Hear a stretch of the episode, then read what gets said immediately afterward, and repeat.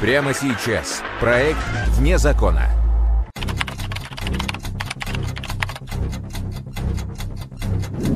Шестеро убитых. Девять покушений на убийство. Перебегаю дорогу, он лежит у меня, Даня лежит. Такое ощущение, что у него пол лица черный. Преступникам не нужны деньги. Их жертвы и дети, и взрослые, и беременные женщины, и молодые мужчины. Кто убивает ни в чем не повинных людей? Вот этими предметами они тупо забивали людей до смерти. 49 томов уголовного дела. Десятки подозреваемых. И пожизненное заключение в 19 лет. Смотрите прямо сейчас в программе «Вне закона». Молоточники из Иркутска. Холодным декабрьским вечером на пустынной аллее в Академгородке лежала женщина. Ее случайно заметили возвращавшиеся с работы сотрудники одного из академических институтов. Поскольку это было уже предновогоднее время, э, день короткий, было темно, наша дорога пролегала по парку, и вдалеке мы увидели, значит, э, темное, скажем так, тело, которое лежало на снегу. Женщина лежала лицом вниз, в неловкой позе. Вокруг ее головы красным пятном расплывалась кровь. Голова была проломлена сзади ударом чего-то крепкого и тяжелого. Убита очень жестоким способом, были забиты э, предметом каким-то. Погибшая оказалась 70-летняя сотрудница Института земной коры Ольга Пирог. Всю свою жизнь она посвятила науке. Была человеком веселым и неконфликтным. Где-то уже ложились спать в 10 часов вечера. Звонок. Позвонил сын. Ну, говорит, бабулю убили. Я как бы это, ну, не знаю, как, что, что случилось. Не может быть, мы разговаривали перед этим по телефону. Кто и с какой целью напал на немолодую одинокую женщину? Может, ее хотели ограбить? Людей, для которых жизнь копейка, не так уж и мало, если хоть что-то можно взять из их кошелька. Однако эта версия не подтверждалась. У женщины ничего не пропало. Поэтому сказать о том, что преступление было совершено из корыстных побуждений, мы не могли на тот момент. В Иркутском академгородке все жители знают друг друга в лицо. Случайные люди там редкость. Поначалу в оперативно-следственной группе не сомневались. Преступник залетный, из Иркутска. Да, стандартная отработка шла изначально, что это из хулиганских все побуждений, какой-то там пьяный, непонятные действия пьяных лиц. Параллельно сыщики присматривались к друзьям и близким погибшей.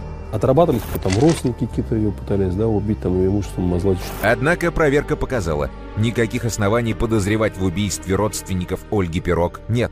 С внуком у нее были прекрасные дружеские отношения. Ее единственный сын в день убийства находился в командировке в городе Мирном.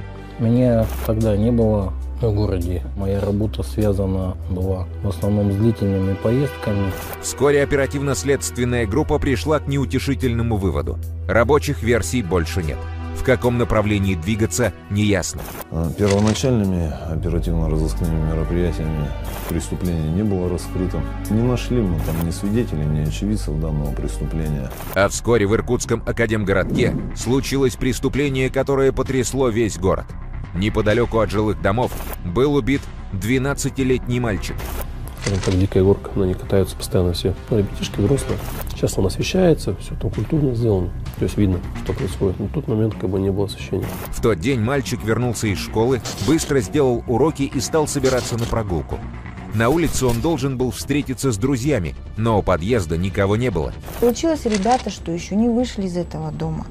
Они еще там к одному человеку зашли в этом доме. Ну и Даня пошел, пошел и пошел в эту темноту, там фонарей не было один. Дети, наконец, собрались все вместе и пошли гурьбой гулять. Там они наткнулись на тело друга. Мальчик был еще жив. Мне позвонил муж и говорит, «Э, Света, вызывай скорую. Сначала позвонили, вернее, дети позвали папу, а я с Аришей-то куда? Говорю, все, беги.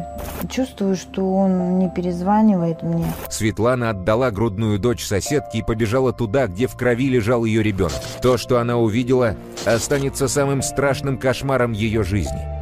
Перебегаю дорогу, он лежит у меня, Даня лежит. Такое ощущение, что у него пол лица черный, как будто машина сбила, как будто железом, вот сразу как гематома, вот чернеет все, получается.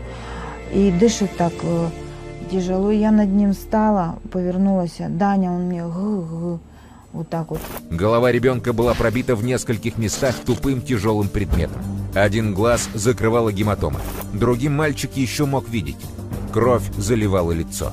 Он лежал, э, все дышал, дышал. Вот я просто вижу, как пар, ну вот это испарение, когда пар на морозе, воздух выходит. Все, все как-то медленнее, медленнее, и потом какой-то большой вдох, и вот прямо чувствуется, что живот выдохнул, и все, и, и так одним глазом этим куда-то как смотрел.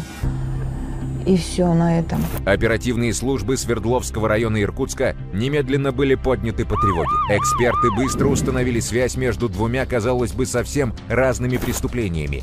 Убийством научной сотрудницы Института земной коры и 12-летним ребенком. Это был один и тот же лесной массив, один и тот же способ, бита такая же была, какой-то предмет, имеющий аналогичную систему с этим механизм травматизации. Сотрудники Следственного комитета и уголовного розыска искали любую информацию, которая могла бы пролить свет на убийство. У специалистов не было сомнений. Двумя трагедиями дело не ограничится. Нужно ждать новых убийств. Самым главным оставался вопрос – зачем? С какой целью преступник убивал невинных людей?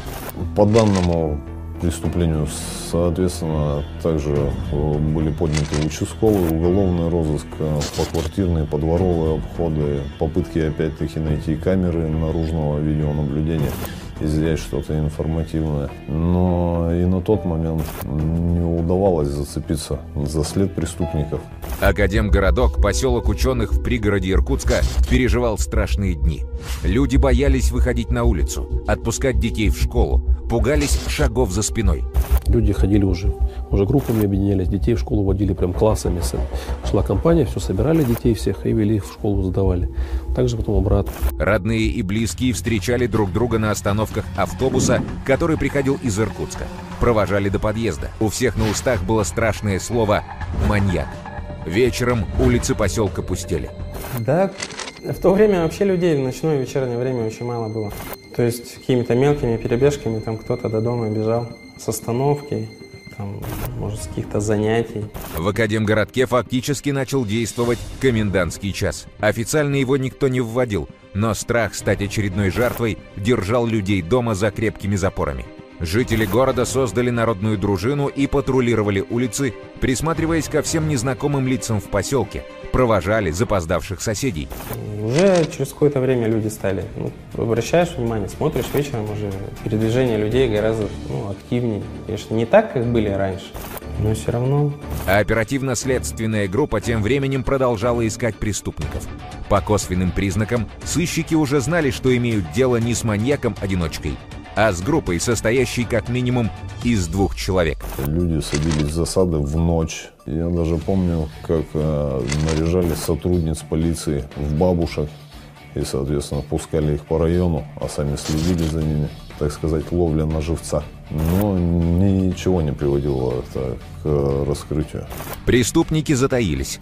Они не могли решиться на преступление на территории, где просматривался каждый метр, где на любого постороннего человека смотрели косо. Чтобы выйти на след, сыщики пытались составить психологический портрет и просчитать следующий шаг.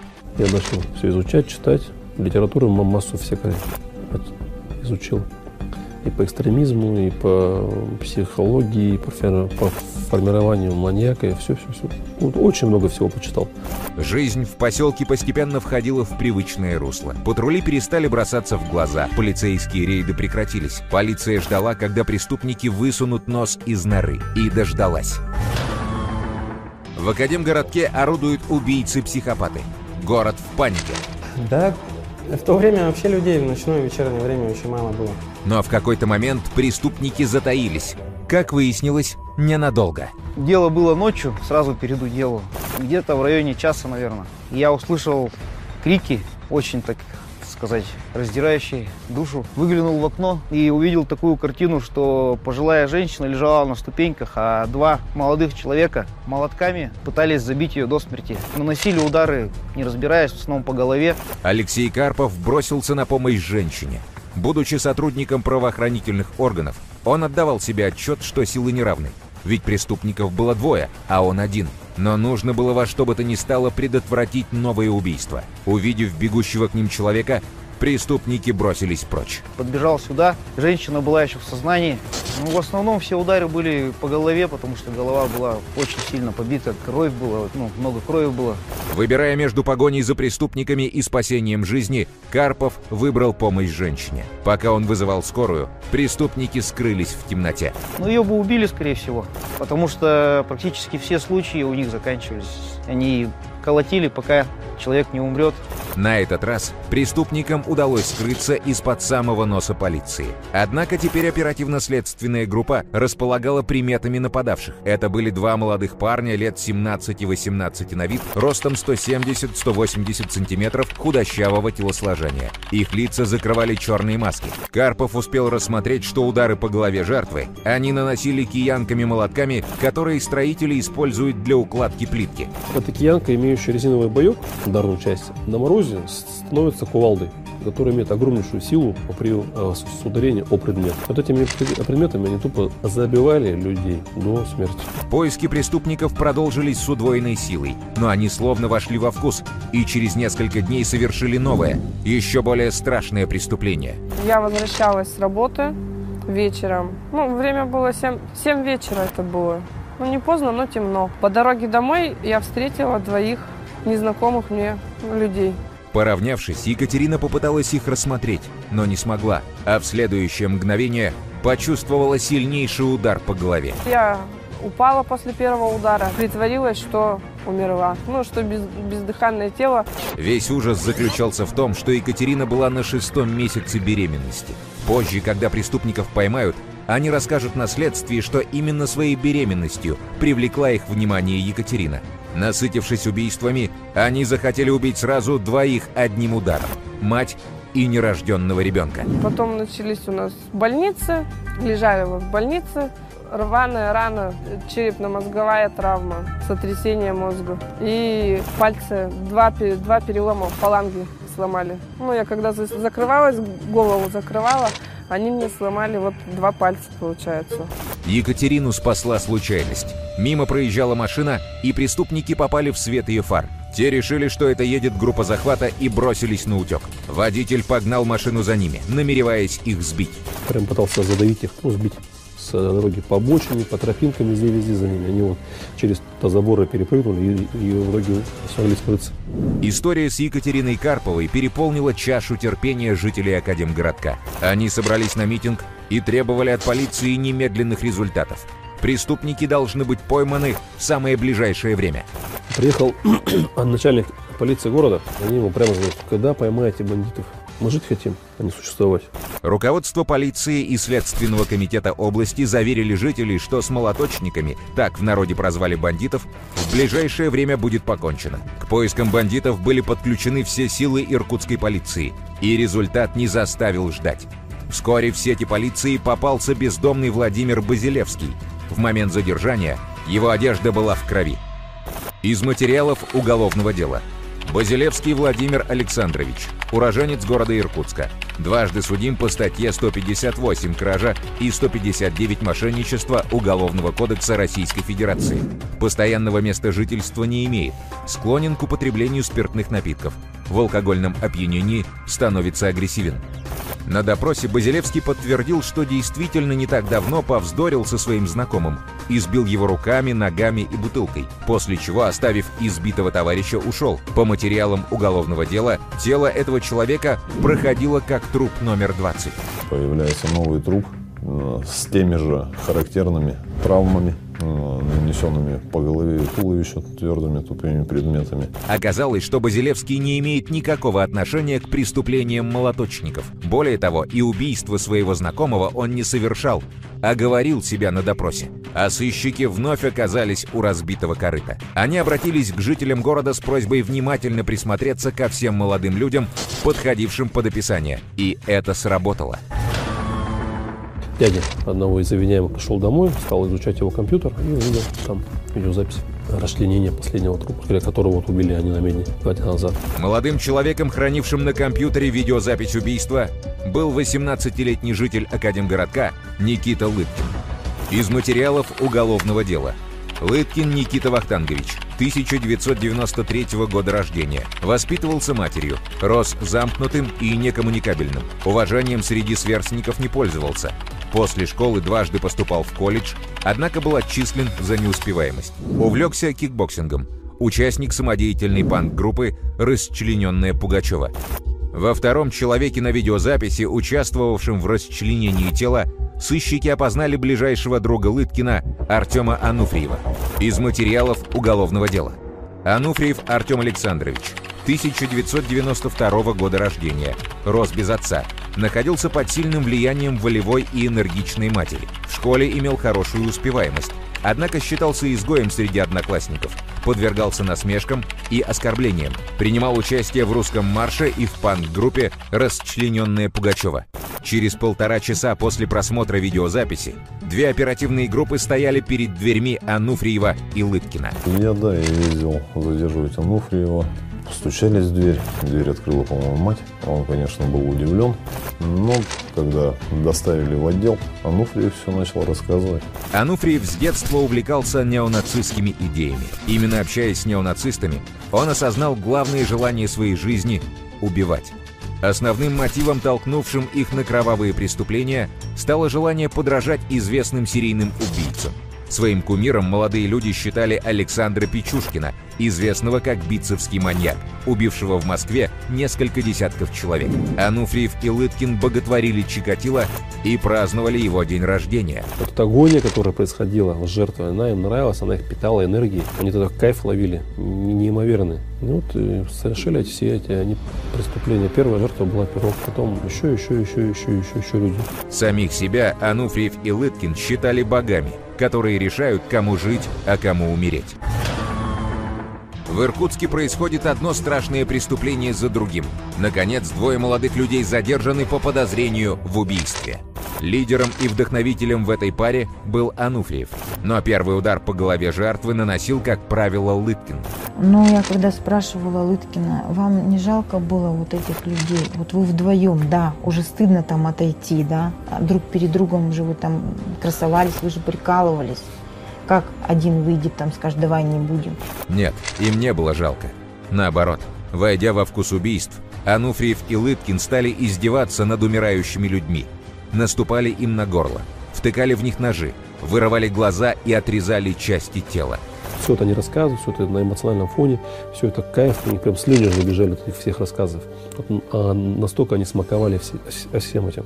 Сегодня жертвы Ануфриева и Лыткина учатся жить заново. Светлана Семенова так и не оправилась после смерти сына. В народе говорят, время лечит раны. Но это не так. Боль никуда не ушла. Светлане часто снится ее погибший ребенок. И в этих снах они разговаривают. Даня ему рассказывал, что э, есть такая большая комната, где хорошие люди живут, что как бы я так поняла, что рай. Есть маленькая комната, где плохие люди, их там много, очень тесно, ну, ну правда, как тюрьма, ад какой-то. И говорит, вот в эту маленькую комнату э, один раз в месяц кидают кусочек пищи. И там сидит ну, как бы дьявол, который берет когтем человека и ведет его на муки, кидает об стенку. Вот так вот. Кинул, поднял и опять кинул. И вот опять поднял. Светлана была на всех заседаниях суда над Лыткиным и Ануфриевым. Она разговаривала с убийцами своего сына, видела, как они улыбались, и не могла понять, как могло получиться, что они столько лет ходили по одним и тем же улицам и дышали одним воздухом. Ой, на их ручки, которыми они убивали моего ребенка, я первое время вообще не могла смотреть. Я думаю, я вот первое время я была собственными руками задушила. Вот в ту боль, когда я ощущала, вот состояние эффекта было бы, если бы и мне их дали, я бы их задушила просто или загрызла своими бы зубами. От такой боли, которую они мне вырвали ребенка из сердца просто. Владимир Пирог, потерявший мать, давно вернулся домой в Иркутский академгородок. Он часто смотрит фотографии, на которых его мать молодая, веселая и живая. Ну, это вот фотографии прошлых лет тоже. Это я предполагаю, что, наверное, это уже, да, 80-е годы. Мама была научным работником, много ездила, у нее было много друзей. Хорошая у них такая компания была ученых. В общем, люди как бы очень дружно жили, я бы сказал, даже очень весело. Екатерина Карпова, которая чудом осталась жива, родила здорового ребенка. Девочка, которую она тогда носила, получила в животе матери гематому от удара убийцы. Но все обошлось. Сегодня Екатерина изо всех сил старается забыть тот страшный вечер. Я просто... И вот сколько времени прошло, да, на сегодняшний момент, как бы, когда я иду по той же дорожке, ну, жутковато. Я как бы стараюсь вообще там не ходить. Ну и ребенка своего учу, чтобы не ходила. Все равно, конечно, в памяти это отложилось и не забудется никогда. А травмы, как бы, они сейчас, да, они дают о себе знать. Голова болит на погоду. Решением Иркутского областного суда Артем Ануфриев приговорен к пожизненному заключению. К Никите Лыткину суд оказался более снисходителен. Ему предстоит провести в заключении 20 лет. На момент совершения большинства преступлений Лыткину еще не исполнилось 18. Когда он выйдет на свободу, ему будет всего 38.